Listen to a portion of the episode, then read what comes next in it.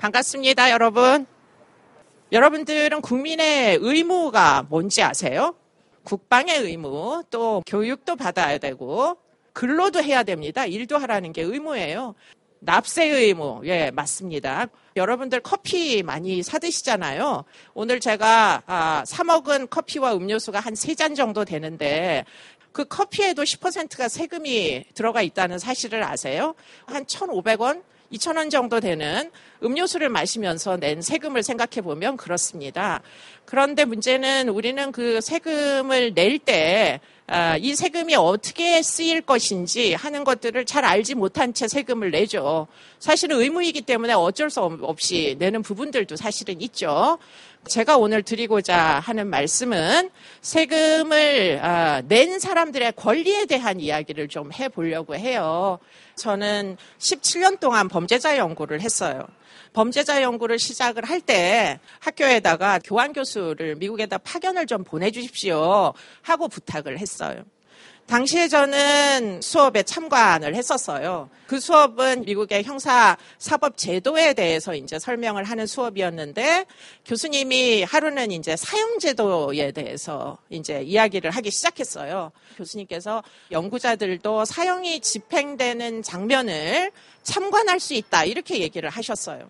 그래서 인권 보호를 많이 한다는 미국에선 도대체 어떻게 운영을 하는지 사실 되게 궁금했습니다. 그래서 고민을 했어요, 며칠 동안. 사형제도가 집행되는 것을 참관을 할지 아니면 말지 많이 생각을 해 봤는데 그렇게 용기를 낼 수가 도저히 없더라고요. 다른 사람이 숨을 거두는 순간을 도저히 참여할 수가 없어서 교수님께 가서 나는 사형제도를 참관하기는 불가능하다. 그랬더니 교수님이 저에게 사형을 집행하는 교도소에 홈페이지가 있으니까 좀 더 많은 정보를 접할 수 있을 것이다. 이렇게 이야기를 하셨어요. 그래서 홈페이지를 이제 들어갔습니다. 그랬더니 정말 놀라운 정보들이 너무 많이 올라와 있었는데요. 집행하는 사형수들이 왜 사형을 당해야 하는지를 굉장히 상세하게 설명을 해놨다는 거, 그리고는 언제 태어나서 어떻게 살아서 어떤 잘못된 범죄들을 지금까지 저질러 와서 이 사람은 결국은 사형이 집행되는 것인지 그 사형수의 사진까지 모든 게 올라와 있었어요. 제가 너무너무 놀랐어요. 그 당시만 하더라도 우리나라는 인권의 문제가 굉장히 중요한 사회적인 화두였고 범죄자들도 인권이 있기 때문에 교도소에 좀 더 인간적인 대접을 하면서 수감을 시켜야 된다. 이런 종류의 논의들이 굉장히 열심히 진행되고 있었기 때문에 그렇게 범죄자 정보를 전부 공개하는 거를 보니까 좀 반인간적이다. 인권 침해가 너무 심하다. 이런 생각들을 받을 수밖에 없었어요. 그래서 이제 교수님께 다짜고짜 물어봤어요. 이것은 범죄자들에 대한 너무 과도한 인권 침해가 아니냐. 그런데 교수님이 한참 동안 제 얼굴을 보시더니 굉장히 어이없다는 표정으로 accountability라는 단어를 저에게 알려주셨어요. 그 accountability라는 단어는 explain, 다시 말해서 설명을 한다는 뜻이었어요. 설명할 목적으로 그 홈페이지에 범죄자 정보를 제공을 하는 것이다. 그럼 대체 누구한테 왜 설명하느냐? 이 모든 제도, 어, 사형 제도부터 시작해서 형사사법 제도, 그리고는 모든 공공정책이 사실은 세금을 내는 사람들을 위해서 운영을 하는 거다. 그렇기 때문에 여러분들이 귀하게 매달 내신 세금이 자신의 신변의 안전을 위해서 이렇게 잘 집행되고 있다고 설명을 해야 될 의무가 정부에 있다. 그래서 제가 곰곰이 생각해 봤어요. 저도 그런 생각을 한 적이 있는지. 우리나라의 정부나 기관들에 대해서 내가 세금을 낸 납세자니까 내 권리를 니네가 잘 지키고 있냐 하고 물어본 적이 있는지 제가 곰곰이 생각을 해봤어요. 근데 제가 생각해 왔던 정부나 국가는 국민을 다스리는 역할만 하는 것이지. 그래서 저는 어떻게 보면 다스리는 대상이 됐다고만 생각을 했었지. 그리고는 지금까지 저는 세금을 의무로 냈었지. 그 매달 월급에서 빠져나가는 세금을 냈기 때문에 결국에는 저의 신변의 안전을 국가가 책임져 줘야 된다는 나의 권리는 잊고 지냈구나 하는 생각들을 그때 굉장히 반성을 하면서 많이 어, 생각했어요. 얼마 전에 아, 너무 답답하고 어, 안타깝다라고 생각했던 사건은 안산에서 벌어졌던 인질극 사건이 있었어요. 피해자 이름은 김상훈이라는 사람이었어요. 이 김상훈은 사실혼 관계에 있던 아내에 해당하는 사람이 관계를 끝내자 하고 남자에게 통보를 했어요.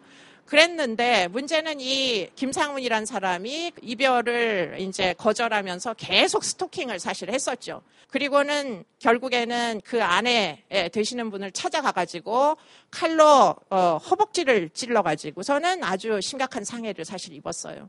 그래서 이분이 경찰서를 갔습니다. 제가 신변에 굉장히 위협을 느끼고 있다. 나의 신변을 좀 보호를 해달라. 이렇게 이제 이야기를 했어요. 그랬더니 그 형사분이 아래층에 내려가서 고소장을 쓰고 가시면 나중에 경찰이 그 김상훈이라는 사람 찾아가서 만날 것입니다. 이렇게 이야기를 하고 그분을 돌려보냈어요.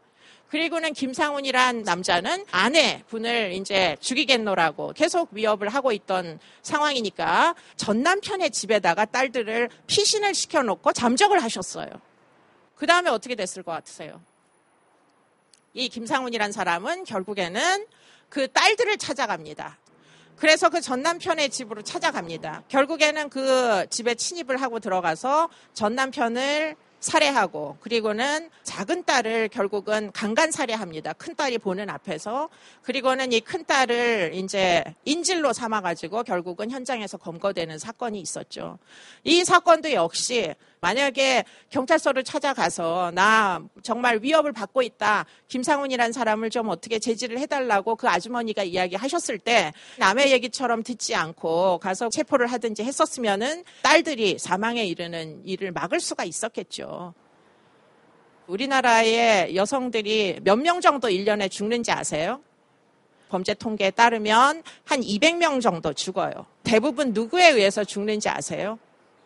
알고 있는 사람들에 의해서 사, 망합니다 2015년도에 잘 알던 같은 집에 살던 남자들에 의해서 사망한 여성들의 숫자가 98명입니다.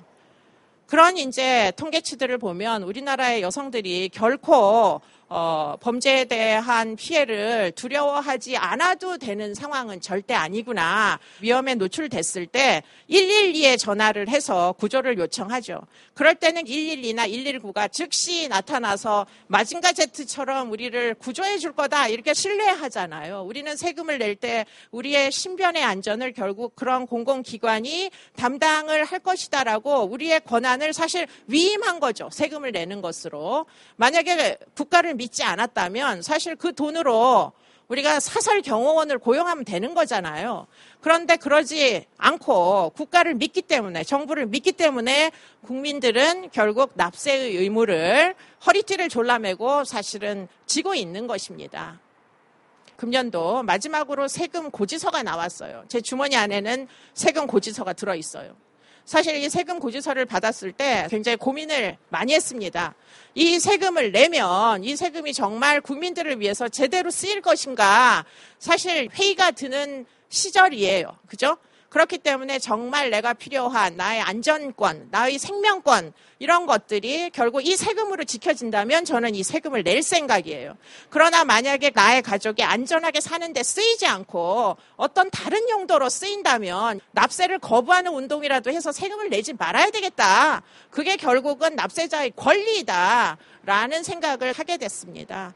여러분들의 이 세금이 정말 올바른 목적대로 쓰이고 있는지 캐 물어야 되는 건 여러분들 자 신이에요. 감시를 해야 될 의무가 사실 우리에게 있습니다. 이 세금을 내는 의무로서 끝날 것인지 아니면 제대로 국민의 생명권과 안전권을 위해서 쓰일 것인지 감시하고 또 관찰하는 것은 우리들의 의무다. 그렇기 때문에 더 이상은 우리가 수동적으로 통치의 대상으로서 가만히만 앉아 있으면 안 된다는 생각들을 하면서 여러분들 저같이 평범한 세금 내는 납세자들이 결국에는 미래를 바꿀 수 있는 힘이 있기 때문에 관심을 가 지는 게 무지하게 중요하다. 그런 말씀을 마지막으로 드리면서 마치도록 하겠습니다. 감사합니다.